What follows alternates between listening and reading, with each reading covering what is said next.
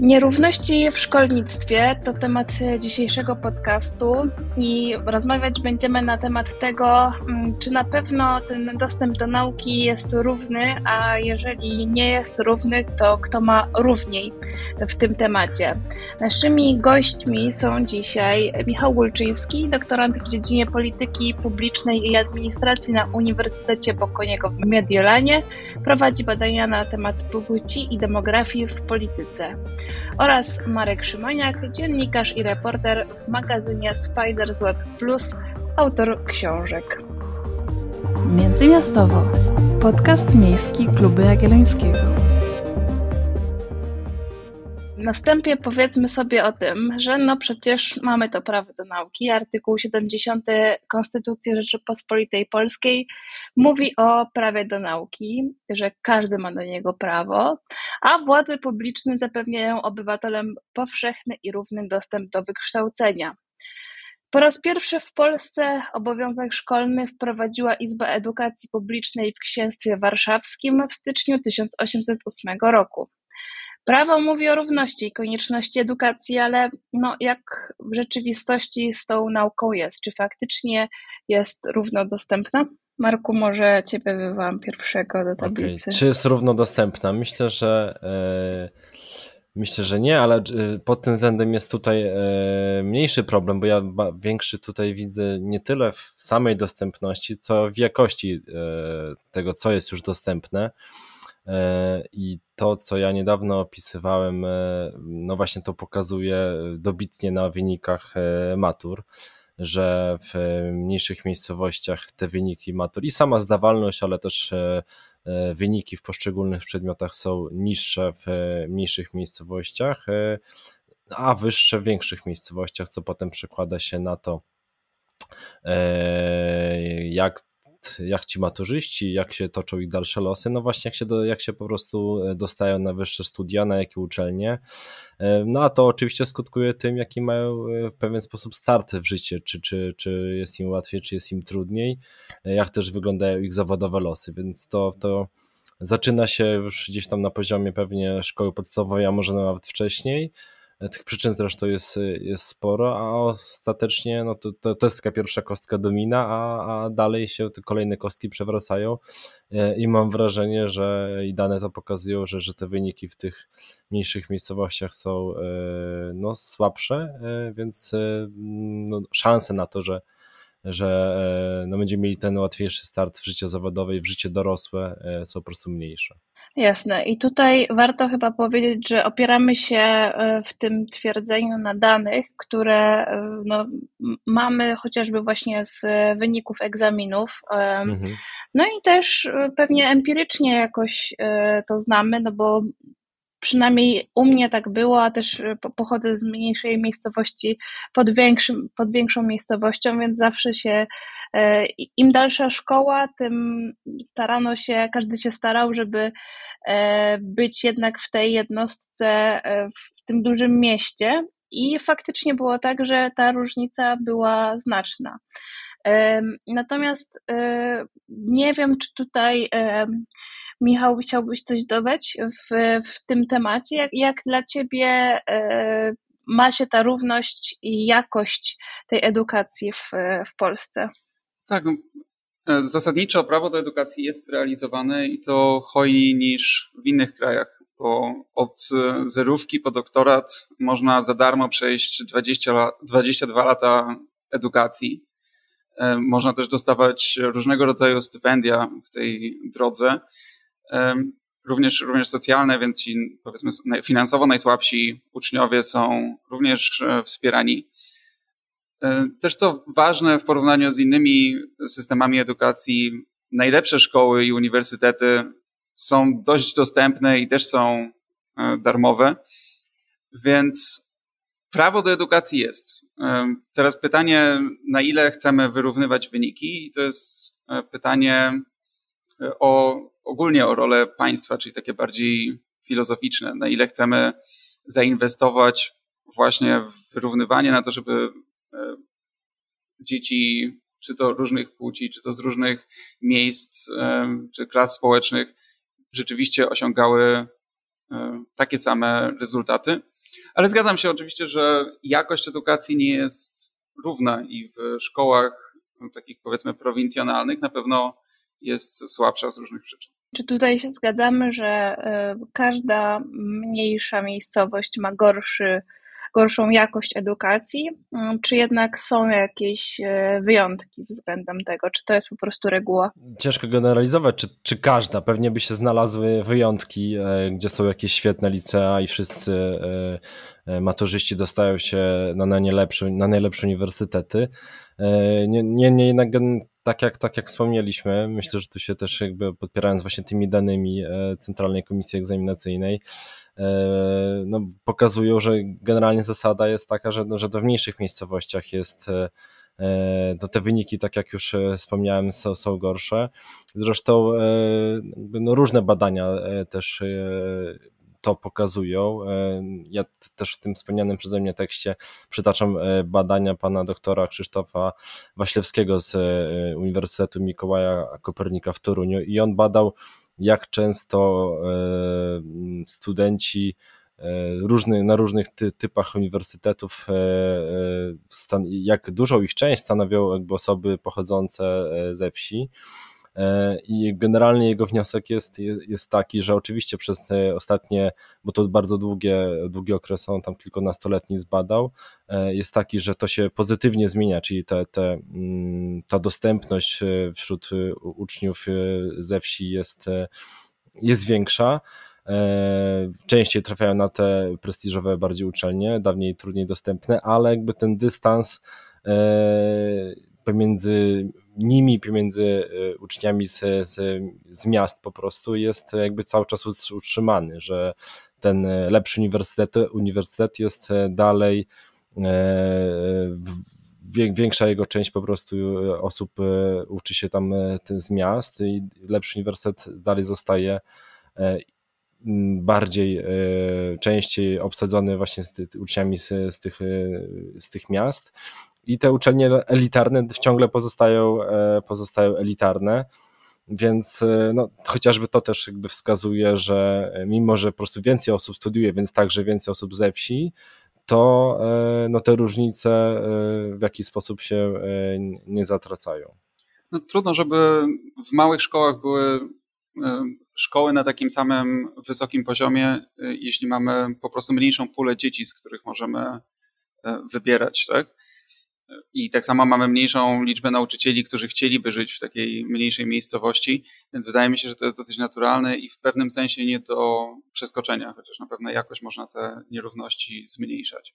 Jasne, do nauczycieli e, jeszcze przejdziemy, ale chciałabym zatrzymać jeszcze, jeszcze się przy tym e, wątku e, na jakim etapie łapiemy te, te nierówności, tak? Bo wspomnieliście o tym, że Właściwie można mówić już od przedszkola, od podstawówki o tych, e, o tych różnicach. A czy jest jakieś, e, jakieś miejsce, gdzie to widać e, najbardziej? Czy to jest jakkolwiek do zmierzenia? Czy, że na przykład, nie wiem, już na etapie liceum mamy, mamy z tym jakiś problem?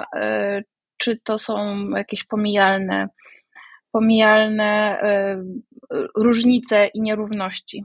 No więc jeśli zobaczymy na e, wyniki, akurat ja znam głównie te wyniki pod względem e, płci, to już w podstawówce mamy bardzo duże różnice, czyli na egzaminie ósmoklasisty e, z matematyki i z języków obcych chłopcy i dziewczęta wypadają podobnie, natomiast z języka polskiego chłopcy wypadają o 9 punktów procentowych gorzej od dziewcząt. Czyli to jest bardzo dużo i to są 14-15 latkowie, i widać, jak zobaczymy cały rozkład, to też, że te rozkłady są zupełnie różne. Tak? To znaczy, wśród najlepszych uczniów mamy głównie dziewczęta, a wśród takich średnich i kiepskich mamy głównie chłopców. I to się potem przekłada na to, jakie szkoły wybierają. Czyli mając te 14-15 lat, podejmują decyzję o tym, do jakiej szkoły pójść i w licea, do liceów ogólnokształcących idzie 30% chłopców i 55% dziewcząt. Czyli różnica jest bardzo duża, to znaczy, że już na tym etapie mamy te, te spore nierówności. Jasne i to też e, pewnie widać w klasach. Ten, kto był w klasie w większym mieście, też pewnie widział, że dziewczyn po prostu w klasie jest więcej niż, e, niż chłopaków. E, natomiast tutaj już zahaczyli o ten wątek, który, który ja bym chciała mm, nieco rozwinąć, czyli tego, że właściwie no, o tych nierównościach mówimy nie tylko ze względu na e, teren, ale też ze względu na płeć właśnie, tak? I bardzo często się podkreśla, że mm, to panowie są lepiej wykształceni, że to oni są prezesami, mm, prezesami firm. Tymczasem twój raport e, pokazuje, że mm, to jest jakby nie, jedno drugiego nie neguje, ale twój, e, twój raport pokazuje, że jednak te nierówności w, w tej edukacji względem płci są. Ja się zastanawiam, na ile to są może jakieś też e, takie, na ile to jest jakieś takie społeczne wychowywanie e, tego, że prawda, dziewczynki mają się dobrze uczyć, a chłopaki tam pewnie sobie grają w piłkę na, e, na boisku i im to się więcej wybacza.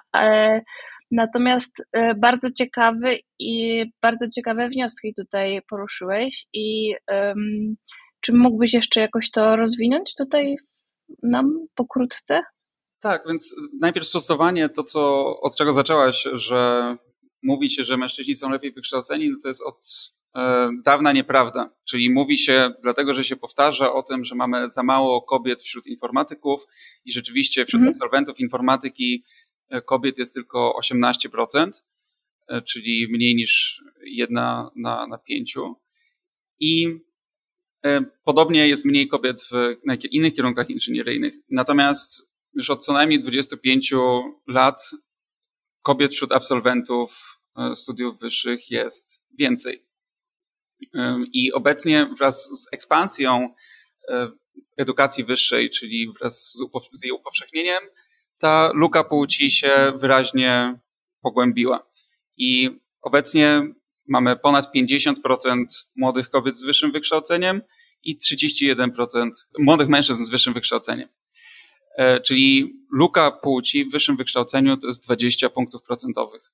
Jedna na pięć kobiet nie znajdzie, tak, czy nie, nie ma swojego odpowiednika wśród mężczyzn e, pod względem wykształcenia i tak samo ci mężczyźni też widzą, że na przykład ich siostry, kuzynki, koleżanki z klasy kończą studia, a oni nie. E, przyczyny, tak jak wspomniałaś, mogą być kulturowe, to znaczy dziewczęta są zachęcane do bycia grzecznymi, do uczenia się i w ten sposób mogą też zdobywać status e, w szkole, w grupie, e, uznanie nauczycieli. Natomiast chłopcy często, zwłaszcza w klasach niższych, mogą właśnie status w grupie zdobywać przez to, że podważają ten system, że nie chcą się uczyć, że sprzeciwiają się nauczycielom i tak dalej, pokazują właśnie swoją siłę, spryt, E, starają się obejść e, wymagania. No i to oczywiście nie sprzyja ich edukacji. A do tego w rodzinie może być tak, że im się po prostu bardziej odpuszcza, tak? Właśnie przez te oczekiwania, że córka się będzie dobrze uczyć, a e, chłopak niekoniecznie, może też mu nie będzie to aż tak potrzebne. Jasne. Bardzo Ci dziękuję za rozwinięcie tego tematu. Ja bym I... jeszcze, jeżeli mogę się wtrącić, to mhm, dodałbym, że no, ta płeć, o której, której tutaj jest wspominane, to pewnie jest tylko jeden z wymiarów, tak mi się wydaje, tych, tych przyczyn, bo jednak e, to, co nawet ja pisałem, no miejsce zamieszkania, no bez wątpienia ma wpływ na to, na jakby dalsze losy e, edukacyjne, to w jakiej rodzinie przychodzimy e, na świat, jaka ta rodzina ma kapitał, czy społeczny, czy finansowy, jakie daje nam możliwości no, po prostu rozwoju edukacyjne. Myślę, że po prostu tych przyczyn jest jakby dużo, dużo więcej niż jakby na, no, płeć. Chociaż jakby tak jak, tak jak tutaj e, no, Michał wskazał, no, jakby, no różnice oczywiście pod tym względem są, ale to jakby nie jest, tak mi się wydaje, jeden wymiar. No, jest także wymiar chociażby właśnie z względem miejscem zamieszkania. Tak, bo aspiracje edukacyjne się nabywa w rodzinie.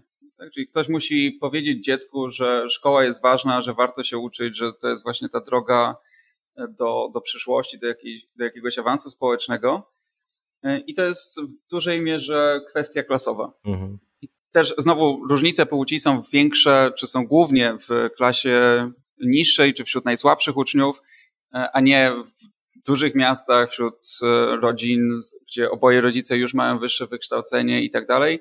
Tam te różnice między płciami prawie nie występują, czy są znacznie mniejsze. No i ciągle mamy właśnie ten problem klasowy. Tak? Kiedyś mierzyło się klasę społeczną liczbą książek w domu. Dzisiaj książki nie są szczególnie istotne. Widzę, że się uśmiechacie e, na samą myśl, że to może być jakoś e, istotne, ale. Teraz wszyscy mają już e-booki, więc no ciężko no właśnie, zmierzyć. Nie wiem, czy wszyscy mają e-booki. Myślę, że. Znaczy, no, sporo. To też by było, myślę, jakaś miara klasy społecznej, czy ktoś ma e, czytnik, tak? Bo to jest i finansowy koszt, i własne preferencje, tak? Że ktoś uważa, że czytanie jest, jest istotne. Ale Dzisiaj pewnie ważniejsze niż książki są smartfony i to, e, jak się z nich korzysta. Tak? Czyli czy rodzice sami korzystają ze smartfonów do bezmyślnych gierek, czy e, udostępniają dzieciom e, jakieś właśnie narzędzia elektroniczne, czy tablet, czy smartfon, czy komputer po to, żeby mieć chwilę spokoju, czy żeby im coś konkretnego pokazać, tak? Czyli pokazać im jakiś film edukacyjny, dokumentalny, czy po prostu dają im i mówią baw się, a dzieci potem jak już są trochę starsze, czyli pewnie z 6-7 lat, to mogą sobie na YouTubie różne rzeczy e, znaleźć i niekoniecznie one będą dobre dla ich dalszego rozwoju. Myślę, że bardzo ważne i też należy to podkreślić właśnie te e, aspiracje e, u rodziców. Myślę sobie, że, że, że jednak w większych miastach ja jakby na ten wymiar cały czas zwracam uwagę, no jednak jest wyższy odsetek rodziców z wyższym, wyższym wykształceniem, a oni mają po prostu wyższe i aspiracje względem swoich dzieci i też myślę, że czasem wyższe wymagania, ale też częściej taką świadomość, że dziecku czasem trzeba pomóc, naprowadzić je. I to też jakby E, świetnie pokazała pandemia, że w tych rodzinach e, z, no, z niższym tym aspiracjami, e, kiedy odbywała się jakaś lekcja zdalna, która bardzo często polegała na tym, że, że, że ten uczeń siedział i, i odsłuchiwał coś właściwie dość biernie na, na, na smartfonie, to mm, jeżeli ta lekcja była kiepskiej jakości, to no, w tej rodzinie o mniejszych aspiracjach, o mniejszym takim kapitale kulturowym, no, na tym się kończyło, a w tych rodzinach o wyższym E, tym wskaźniku, można powiedzieć, e, to ten e, uczeń albo był naprowadzony przez rodziców, że no halo, to było słabe, trzeba to nadrobić na, na własną rękę, albo po prostu już sam ma wykształconą taką postawę, no przez rodziców oczywiście, że, że coś trzeba nadrobić, gdzieś doczytać, może nawet znaleźć na YouTubie ciekawy materiał na ten temat, to co, to co Michał powiedział. Można spędzać godziny scrollujące media społecznościowe, można w tym czasie coś e, wartościowego e, poczytać, obejrzeć, e, tylko tyle, no właśnie, trzeba w pewien, pewien sposób być naprowadzonym, a to są ogromne różnice w tym, jak jaką rolę no, drogowskazu tak, pełnią, pełnią rodzice, czy w ogóle wiedzą, że takie treści można w internecie znaleźć ale też w pandemii, poza takim aspektem właśnie kulturowym, wspierania dzieci i pokazywania, co, co mogłyby robić, e, no też jest aspekt ekonomiczny. To znaczy, czy mają, czy dzieci miały odpowiednie warunki, żeby na przykład zamknąć się w swoim pokoju i w spokoju tak. wysłuchać tej lekcji, czy miały odpowiednią liczbę czytników, czy internet był wystarczająco szybki, żeby na przykład oglądać, um, o, oglądać trzy lekcje jednocześnie Mm, a do tego no, pytanie o czas rodziców. Tak? Pewnie rodzice, którzy mogli na przykład e, pracować zdalnie, mogli poświęcać więcej czasu e, swoim dzieciom niż ci, którzy na przykład pracują w fabryce tak? i muszą, musieli dojeżdżać i wracali też było właściwie po szkole, tak? I też niekoniecznie mieli aż tyle czasu. Mamy też jeszcze całą masę e, dzieci, która e, nie ma rodziców i tutaj też pewnie pojawia się problem. E, też, prawda, babcie wychowują nasze, nasze dzieci, nasze w rozumieniu nas, nas wszystkich. Generalnie to są bardzo często jakieś tam opiekunki. I one też pewnie tutaj nie umieją za bardzo często nakierować nie? Na, na to, co na jakieś takie inne dokształcania, tak bym powiedziała, w, w tej hierarchii, więc no, chyba to jest bardzo złożony problem i wychwytujemy tutaj takie pewne ogniska, które podkreślacie. Więc ja bym chciała się Was zapytać w takim razie, kto ma w, Polsce najgorzej względem nierówności w nauce i tego, mm, jak ta dalej kariera może się potoczyć. Marku. Kto ma najgorzej? E... Plebiscyt. Tak, plebiscyt. E, jakby no, nie wiem, czy, czy jest jakby no sens jakby licytowania się, kto, kto ma najgorzej, no jakby pewnie, pewnie Michał powie, że, że mężczyźni, ja powiem, że mieszkańcy e, czy dzieci z mniejszych, z mniejszych miast mają po prostu. No to powiedzmy trudniej. sobie chłopcy z mniejszej miejscowości, tak? Dokładnie to chciałem powiedzieć, bo zawsze tak. unikam tego pytania, kto ma gorzej i licytowania się, tak? Bo to łatwo wpaść w taką pułapkę, właśnie, zwłaszcza na tej linii kobiety-mężczyźni, tak? Że teraz my wam pokażemy. Zresztą takie były reakcje niektóre, zwłaszcza z prawej strony na mój raport, że szachmat feministki to my mamy gorzej. E, i to mówili faceci oczywiście z wyższym wykształceniem z dużych miast i tak dalej. Ale e, rzeczywiście no tak jest, że myślę edukacyjnie pod względem wyników edukacji e, chłopcy, mężczyźni z małych miejscowości i z klasy niższej mają rzeczywiście gorzej i, i nawet w raporcie przywoływałem takie dane, one już mają 10 lat, ale to były najnowsze, jakie znalazłem, że studia kończy tylko 13% mężczyzn, których żadne z rodziców nie ukończyło studiów, studiów wyższych. Tak? Czyli tak jak 30% to jest średnia dla wszystkich mężczyzn, 50% to jest e, dla wszystkich kobiet, a tutaj ci mężczyźni, którzy nie mają wykształconych rodziców e, uniwersytecko, to jest tylko 13%, a jeśli mają tylko jednego rodzica z wyższym wykształceniem, to było 28%. Tak? Wśród mhm. kobiet to było E, trochę, trochę więcej. Więc myślę, że to jest takie skrzyżowanie, powiedzmy, mówiąc e, naukowo czy, czy genderowo, to jest intersekcjon, intersekcjonalność tych różnych cech, czyli przecięcie właśnie miejsca zamieszkania, klasy społecznej i płci. Tak, no też jakby zgadza się, że to jest na pewno splot, y, splot tych wszystkich czynników, o, o których e, po prostu powiedzieliśmy. Zresztą były też takie badania e, OECD. E, mm, nie pamiętam teraz jakby dokładnych wartości, ale jeżeli chodzi, jeżeli chodzi o późniejsze zajmowanie stanowisk w, w, na rynku pracy, mówiąc ogółem, i, i jakby dzieci, no właśnie, na przykład robotnika, no jakby dużo, dużo rzadziej pełniły kierownicze funkcje, a kiedy odwrócić e, sytuację, czyli dzieci e, kierowników, e, menadżerów i tam dyrektorów powiedzmy, no jakby dużo, dużo częściej też pełniły kierownicze stanowiska, więc no jakby widać, że mm, no w, tym, w tym splocie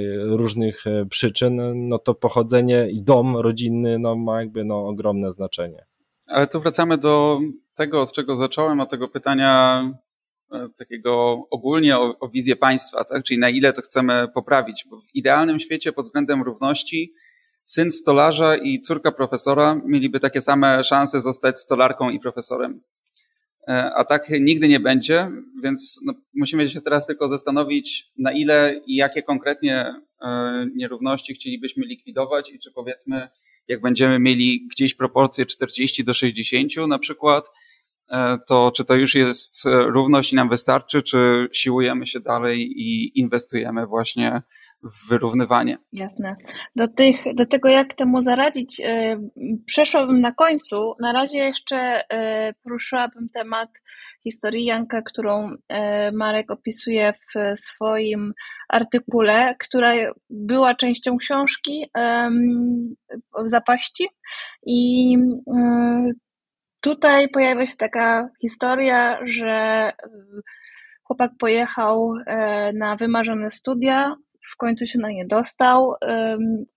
W swoim rodzinnym mieście miał same piątki, e, eduk- e, świadectwa z wyróżnieniem, natomiast no, tam po prostu nie dał rady. I okazuje się, że tutaj wchodzi właśnie ta jakość niższa w, w mniejszych miejscowościach, że te piątki nie były równoważne piątkom z, e, z większego miasta, z Warszawy, zdaje się, tak? Mhm. I e, no po prostu odpadł tutaj. I e, ja tutaj pamiętam też swoją historię i pamiętam, że przeniosłam się do liceum właśnie w Krakowie I też jako jedna z najlepszych uczennic w poprzedniej szkole, po pierwszym semestrze też chyba miałam jakąś średnią, nie wiem, 3,5 czy coś takiego. W życiu takiej nie miałam, bo była Szok. taka różnica. I ja jakby nie rozumiałam, co się dzieje. Czy to nagle, nie wiem, mózg zaczął mm, się przestawił, czy to, nie wiem, te dojazdy to sprawiają, że ja tak nie jestem w stanie tego ogarnąć, czy popołudniowa zmiana, bo wtedy taka na taką byłam. No i tutaj właśnie jak czytałam e, ten twój artykuł, to pomyślałam sobie, Boże, no ja to wszystko rozumiem, bo dokładnie, dokładnie tak jak e, Janek e, wspomniany tutaj się czułam. Więc no, tym takim dłuższym, dłuższym wstępem do, do wątku chciałabym się zapytać, czy Czy to jest taki klasyczny przykład e, tego, co się dzieje e, właśnie dla tych osób, które przyjeżdżają, pewnie nawet e, najczęściej mężczyzn, którzy przyjeżdżają do dużego ośrodka i nie udaje im się w tym systemie edukacji, w tych, na tych studiach utrzymać i stają się pracownikami fizycznymi? Czy to jest tak, że to jest historia wielu, wielu osób i Janek jest po prostu reprezentacją ich? Nie wiem, czy to jest historia wielu osób. Mm, ja, kiedy, kiedy się spotkaliśmy, rozmawiałem z, z, z, tym, z tym bohaterem, to e, no jakby właśnie on mi wykazał, wykazał, chciał wytłumaczyć e, to, że mimo, że on się jakby starał, e, uczył, naprawdę jakby no bardzo to było przekonujące, kiedy opowiadał jak na, na studiach, no po prostu zakuwał, a jakby niewiele z tego wynikało. E, trudniej mu się było po prostu uczyć i przyjąć tak, taką e, materię ogromną wiedzy. Nie był do tego też pewnie przyzwyczajony. Jakby zrozumiał, że on jest e, no, jakby na troszeczkę innym poziomie, że może w ogóle gdyby uczył się w liceum bardziej wymagającym w dużym mieście, to może w ogóle nie miałby takich aspiracji. To jakby oczywiście ciężko by wyciągać generalne wnioski na podstawie jednego, e, jednego przy, przypadku, ale no on pokazuje to, że, że te różnice w jakości e, nauczania mogą występować e, między dużymi, między szkołami po prostu w różnych, różnej wielkości miejscowościach i też no to, że, że takie osoby kiedy trafiają na te studia, no czasem oczywiście muszą, muszą bardziej się starać, Niektórzy, tak jak Janek, e, odpadną, e, a niektórzy też dostałem e, sporo takich wiadomości po publikacji tego artykułu, że no ja też jestem z mojego miasta i dałem radę i właściwie ten Janek to, to może. Trzeba, to trzeba może... wstawać wcześniej, nie, nie jeść awokado. Tak, znaczy, tak? tak, i nie pić sojowego latte i wtedy, yy, wtedy damy radę, aczkolwiek po prostu wydaje mi się, że, że nie, że, że te różnice są. Yy, problem jest gdzie indziej. Problem jest z tym, że, że ten Janek no, może właśnie uczył się w gorszej szkole, e, może miał słabszych nauczycieli, może nie miał e, zajęć dodatkowych. E, tych, tych przyczyn tego, że jakość jego nauczania była gorsza jest, jest pewnie sporo, możemy o tym za chwilę jeszcze porozmawiać i jakby no, efekt jest taki, że ostatecznie mimo, że on się dostał na te studia no, no trochę na, tak naprawdę na farcie, mówiąc kolokwialnie, to, e, to ostatecznie dał rady. I to pewnie Michał myślę, że więcej powie, czy, czy to jest bardziej uniwersalna historia, czy, czy też nie. Akurat w tym czasie, kiedy, kiedy się pojawił twój artykuł, czytałem książkę Roberta Woodnowa pod tytułem The Left Behind, czyli pozostawieni e, z tyłu o, o amerykańskiej prowincji, czy o terenach wiejskich i właśnie jeden z aspektów, które on porusza, to były te aspiracje edukacyjne i możliwości edukacji. I on to zjawisko, e, które ilustruje mm, historia Janka, nazywa duża żaba w małym stawie. E, to znaczy, ktoś właśnie jest w małej miejscowości, w małej szkole i jest najlepszym piłkarzem, jest najlepszym uczniem, e, najlepszym muzykiem w lokalnej orkiestrze i jedzie do dużego miasta. Przechodzi do większego stawu i okazuje się, że w tej nowej rzeczywistości już wcale nie jest najlepszy.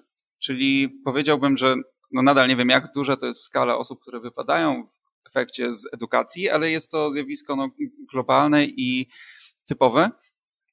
I tutaj bym dodał, że to nie jest e, tylko typowe dla osób właśnie takich, które się na farcie gdzieś dostaną albo są z mniejszych miejscowości, bo tak samo jest, jak się przechodzi na kolejne etapy edukacji. Na przykład, jeśli jest się laureatem olimpiady i dostaje się na indywidualne studia humanistyczne. Być może się wcześniej, tak, tak, taka była na przykład moja historia, tak? Byłem jedynym laureatem olimpiady, czy pierwszym od wielu lat w mojej szkole w Poznaniu. Przeniosłem się do Warszawy na indywidualne studia humanistyczne i okazało się, że tam jest 100 osób, które są z grubsza laureatami różnych olimpiad, niektórzy dwóch, trzech i tak dalej. Więc tak samo potem przechodzi się na doktorat, tak? I okazuje się, że było się najlepszym studentem, a teraz wszyscy robią właściwie podobne rzeczy i, i zupełnie się zmienia punkt odniesienia. I łatwiejsze to jest do zniesienia, jeśli jesteśmy właśnie gdzieś na topie i wiemy, że jesteśmy wśród tych tam stu najlepszych, powiedzmy, a trudniejsze, jeśli e, właśnie zaczynamy w siebie wątpić. Więc tutaj pewnie ważne by, by było, żeby podejście do takich studentów było bardziej indywidualne, e, żebyśmy mieli być może jakiś, e, jakichś mentorów, którzy mogliby im właśnie w takich chwilach przejścia z jednego środowiska do drugiego jakoś pomóc.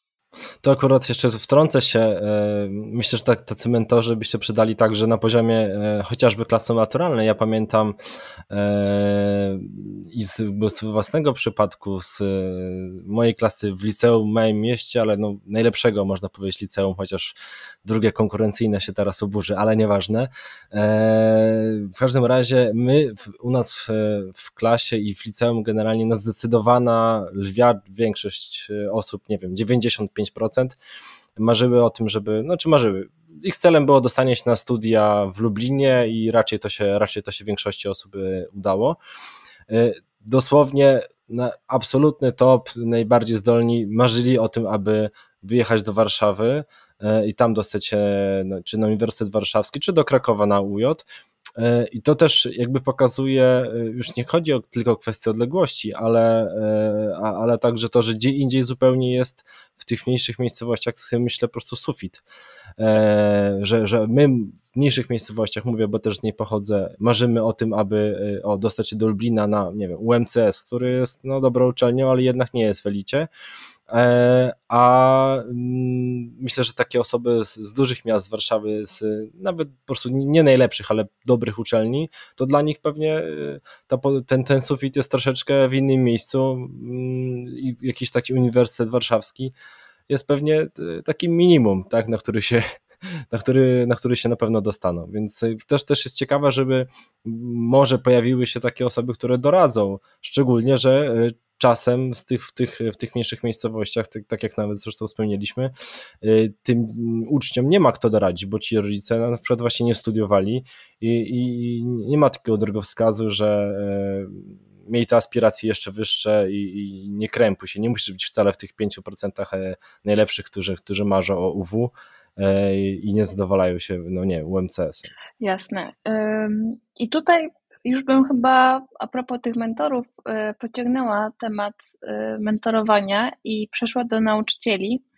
I zastanawiam się, jaką rolę tutaj odgrywają właśnie nauczyciele i nauczycielki, no bo rozumiem, że też jest e, jakiś drenaż do większych jednostek, tych lepszych e, osób e, uczących. Czy oni też może się przyczyniają do tego, do tego problemu? Jak tutaj to widzicie, jak to się rozkłada? Jeżeli mogę zacząć, to no, oczywiście kadra ma jakby bardzo duże znaczenie. O tym się już mówi od lat, że przez te niskie drastycznie coraz niższe właściwie ze względu na inflację zarobki e, w systemie oświaty, no te, ci, ci nauczyciele, którzy e, no gdzieś się wyróżniają, no po prostu odchodzą z tego zawodu bardzo często. Z jednej strony, bo te zarobki widzą, że mogą w innej branży na przykład no, mieć lepsze zarobki, a z drugiej strony ci, którzy chcą mimo wszystko pozostać w, ty, w tym fachu, no, zmieniają E, czy szkoły na prywatne, czy jeżeli to jest jakaś niewielka odległość, to na przykład mogą się przenieść po prostu do dużego miasta i tam e, dojeżdżać do, do szkoły prywatnej, czy po prostu takiej, która gdzieś tam e, zaoferuje im wyższe, wyższe wynagrodzenia, więc ten drenaż no na pewno z mniejszych ośrodków następuje a też jak e, przygotowałem ten mój artykuł, no to też eksperci mi mówili, że to już z jednej strony ten drenaż już od kilku lat następował, szczególnie po strajku nieudanym e, nauczycieli z 2019 roku, mm, ale teraz już całkowicie nauczyciele odchodzą, bo, bo, bo ci, no tak jak mówię, no ta inflacja już na tyle e, pożera bardzo często e, ich pensje, kiedy nie mają partnera życiowego, żony, męża, który gdzieś tam zarabiałby lepiej e, w innej branży, no to czasem nie pozostaje nic innego, jak tylko zmienić zawód. Michale? No jeszcze dodam, że podobnie będzie z edukacją wyższą niedługo, dlatego że Często naukowcy z doktoratami, zwłaszcza powiedzmy ilościowi, fizycy, matematycy czy naukowcy społeczni, e, mogą zarobić znacznie więcej gdziekolwiek indziej niż, e, w, niż na uniwersytecie, zwłaszcza, że i tak już mieszkają w dużym mieście. Tak? E, jeden profesor powiedział mi, że on jest właśnie profesorem, wykładowcą, bo stać go na ten zawód, bo się dobrze ożenił. E, więc e, teraz e, w związku z inflacją i z tym, że te, te zarobki, te pensje nie są podnoszone od dosyć dawna, no, możemy się spodziewać, że rzeczywiście naukowcy zaczną odchodzić, bo tak naprawdę no jak długo można wykonywać jakiś zawód tylko z poczucia misji. Mhm. Ja tutaj od razu jeszcze zaczepię Cię o temat nauczycieli i nauczycielek, bo też w swoim raporcie wyróżniłeś, e, że no nie, tak nie mamy za bardzo do czynienia z nauczycielami w, w kadrze kształcącej. I e, jak Ty widzisz ten problem, jakąś zależność w nierównościach w edukacji? To jest problem, e, myślę, głównie przez to, że chłopcy nie mają dobrego wzorca. Jeśli widzą same, czy od początku są sterowani przez kobiety. Zresztą przytaczałem ten argument w mojej recenzji książki Elżbiety Turley, wydanej przez krytykę polityczną, gdzie ona opisuje e, problemy właśnie chłopców, mężczyzn i tego, jak oni zamykają się w sieci mm, i, i spędzają życie właściwie w internecie. I ona opisuje głównie dwa takie problemy, czyli jeden problem, powiedzmy, to jest brak ojca.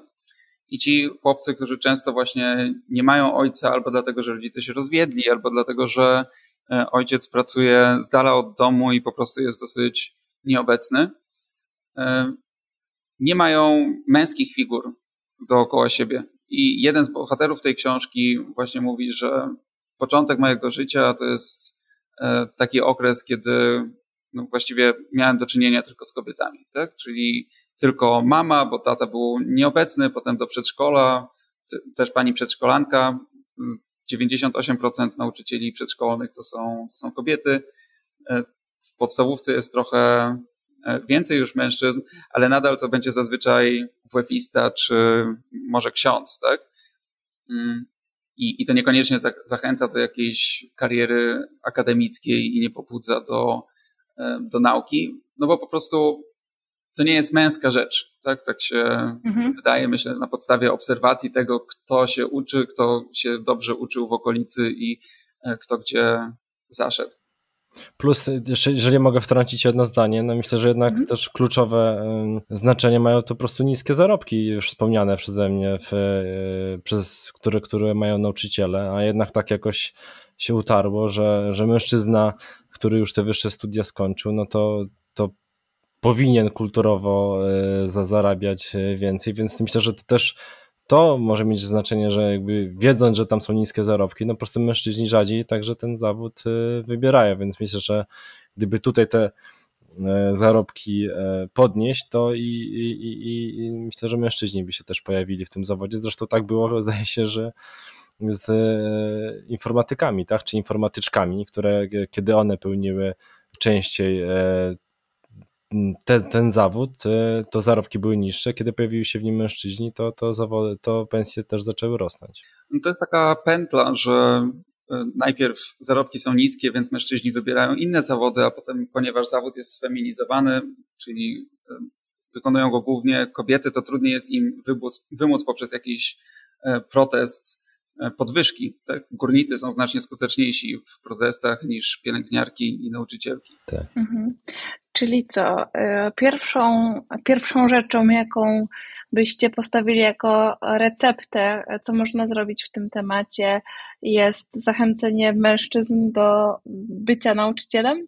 Nie, chyba najpierw podniesienie, podniesienie pensji, podniesienie pensji tak? a potem takim e, jakby dodatkowym efektem prawdopodobnie byłoby, że więcej mężczyzn się pojawi. A co jeszcze by można było zrobić? Ja, jeżeli e, mogę dodać, nie, nie może już sami roli nauczyciela, chociaż e, częściowo to się z tym łączy, to e, patrząc na perspektywę ucznia, to bym naprawiał albo zwalczał tak wykluczenie komunikacyjne, bo to też w duży sposób ogranicza szanse e, uczniów. E, bo tak, jak, tak jak wspomniałem o tych zajęciach dodatkowych, to, to nie dość, że one rzadziej są w tych szkołach w mniejszych miejscowościach, to nawet jeżeli są, to często mm, uczniowi trudno na nie dojechać, czy trudno na nie zostać po lekcjach, bo, bo potem nie ma czym wrócić do domu.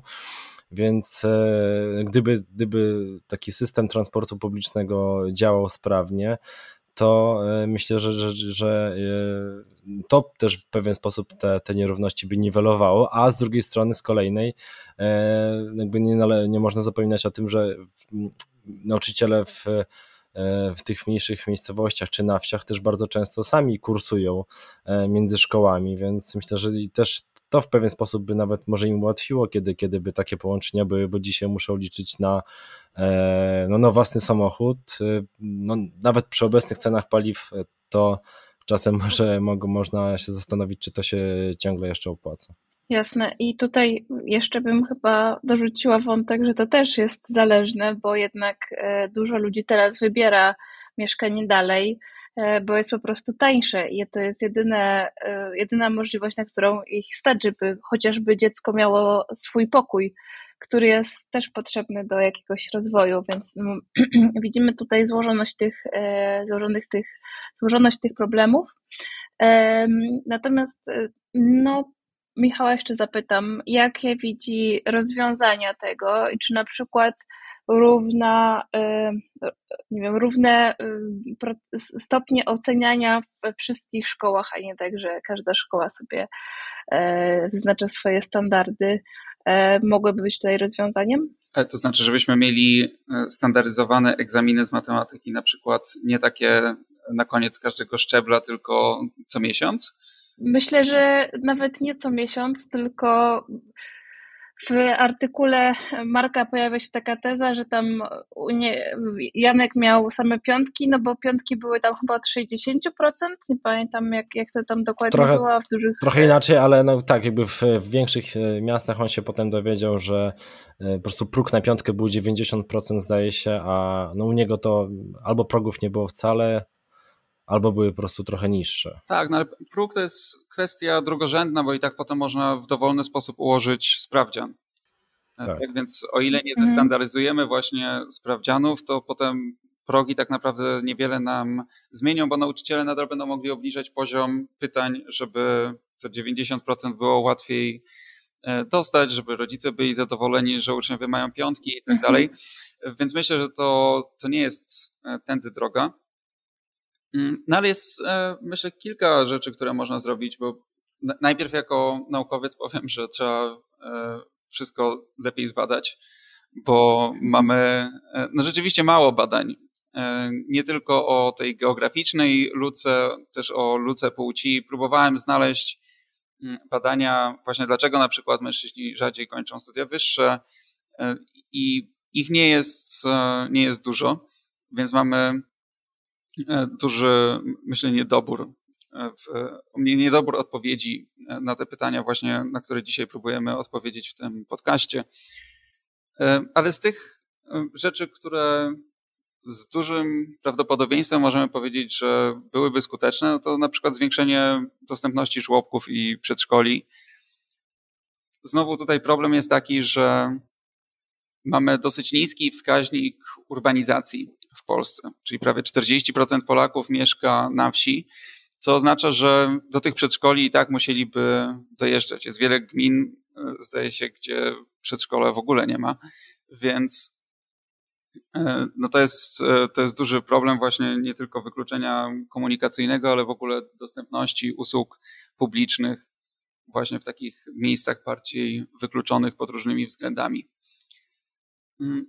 Mówiłem już o, o doradztwie i Oczywiście to by się mogło dziać na znacznie wcześniejszych etapach edukacji, ale potem też na studiach wyższych, gdzie jedna rzecz to, że kobiety znacznie częściej zaczynają te studia, a druga to, że znacznie częściej kończą, to znaczy mężczyźni zaczynają i wypadają ze studiów, właśnie tak jak ten Janek, o którym rozmawialiśmy. I tutaj właśnie takie doradztwo mogłoby być, taki mentoring indywidualny mógłby być bardzo przydatny. Dotychczas e, uniwersyteckie strategie równości e, płci, czy równości w ogóle jakoś zupełnie się tym nie przejmują. To znaczy zajmujemy się tym, mhm. dlaczego mamy inne proporcje, nieznacznie inne proporcje płci wśród doktorantów niż wśród tych, którzy rzeczywiście dostają doktoraty, ale zupełnie nie dostrzegamy tego, maksyma, tego masowego mm, problemu. I Mówiąc o, też o studiach wyższych, e, sprawdziłem sobie, ile jest miejsc w akademikach, bo ostatnio teraz, zwłaszcza w kontekście imigracji e, czy e, napływu uchodźców, mówiono dużo o tym, że mieszkania są znacznie droższe. Tak, wynajem mieszkań jest znacznie droższy i w związku z tym niektórzy rozważają porzucenie studiów, żeby wrócić do swojego rodzinnego domu i zaoszczędzić te pieniądze i po prostu pójść do pracy, bo nie stać ich już na mieszkanie w dużym mieście, tam gdzie są uniwersytety. E, I akademików, dane są sprzed kilku lat, ale myślę, że to się nie zmienia zbyt szybko, było 120 tysięcy, a studentów milion dwieście czyli mamy 10%, znaczy miejsc w akademikach, tak? Czyli mamy 10% e, tego, 10% e, e, powiedzmy studentów mogłoby mieszkać w akademikach. Mm, I to się raczej nie zmienia za szybko, a myślę, że mogłoby rozwiązać wiele właśnie problemów dostępności, problemów osób z, spoza dużych miast, które nie mogą dojeżdżać codziennie, a chciałyby studiować i, mieszkać w tych miastach. Jeszcze, jeszcze może wspomnę o pomyśle, który ostatnio się pojawił w globalnej debacie, e, ponieważ pan Richard Reeves z Brookings Institute um, napisał książkę Of Boys and Men, czyli o chłopcach i mężczyznach, gdzie pisze właśnie coś bardzo podobnego do tego, co ja napisałem w moim raporcie, tylko o Stanach Zjednoczonych. I on teraz występuje we wszystkich anglojęzycznych, najważniejszych mediach, przedstawia swoje pomysły i właśnie jednym z jego pomysłów jest opóźnienie e, edukacji dla chłopców. To znaczy, żeby chłopcy szli o rok później do szkoły. E, wydaje mi się to bardzo drastyczne. On argumentuje w ten sposób, że chłopcy rozwijają się później, w związku z tym łapią braki, e, czy w szkole podstawowej, czy, czy później ponadpodstawowych e, i nie mogą ich już na dalszych szczeblach edukacji nadrobić, więc być może powinni zaczynać później. Wydaje mi się, że to jest e, nie tędy droga, dlatego że wielu chłopców jednak daje sobie radę i taki dodatkowy rok w sumie nic im nie da, a do tego właśnie nie mamy opieki przedszkolnej e, i właściwie nie mielibyśmy co z tymi chłopcami zrobić i co im, co im zaoferować. Jeżeli, jeżeli mogę dodać jeszcze, jeszcze, jeden, e, jeszcze jedno rozwiązanie czy wątek, który, który warto wrzucić do, myślę, do dyskusji, to e, w jaki sposób, e, czy poprzez warsztaty, czy, czy jakąś kwestię edukacyjną, zwiększyć rolę rodziców, bo tak myślę, że oni mogą tak jak mówiliśmy, że w, w, tych e, rodzinach o wysokim kapitale kulturowym mogą pełnić taką rolę i pełnią rolę uświadamiającą, że w internecie właśnie jest mnóstwo różnego materiałów, także myślę, że warto wykorzystać szerzej e, rolę tych rodziców, żeby oni mm, stawali się takimi e, przewodnikami dla swoich dzieci. Robią to już dzisiaj nauczyciele, ale oni i tak są myślę, że dość mocno przeciążeni, więc warto, żeby może zmienić taką mentalność, że, że rodzic oddaje dziecko do szkoły i się, i się tym dzieckiem nie interesuje przez, przez ten czas, żeby jednak troszeczkę bardziej się zainteresował i stał się no właśnie jakimś takim, jakąś taką osobą, która, która wskaże dziecko wartościowe treści. I to nawet dzięki temu na tych mniejszych miejscowościach czy nawet dla chłopców e, może być, e, myślę, że w pewien sposób wartościowe, że, że, te, że tę edukację, to różnice w jakości edukacji w jakimś chociaż niewielkim stopniu będą nadrobione. Super. Bardzo Wam dziękuję. Mm, zostajemy z tymi receptami i z tym, żeby się przyglądać temu, temu zjawisku i temu problemowi, który nie jest chyba do końca jeszcze opowiedziany. I bardzo Wam dziękuję za e, udział w, w naszym podcaście. E, moimi gośćmi był Michał e, Gulczyński oraz Marek Szymaniak, eksperci w sprawie nierówności w edukacji. Bardzo Wam dziękuję i zapraszamy do naszych kolejnych odcinków. Dziękuję. Dziękuję. Międzymiastowo. Podcast miejski Kluby Jagiellońskiego. W dzisiejszym odcinku to już wszystko. Gorąco zachęcam Was do wsparcia finansowego Klubu Jagiellońskiego. To w znacznej mierze dzięki Waszym wpłatom funkcjonuje nasze stowarzyszenie. Dziękuję za Wasze dotychczasowe wsparcie.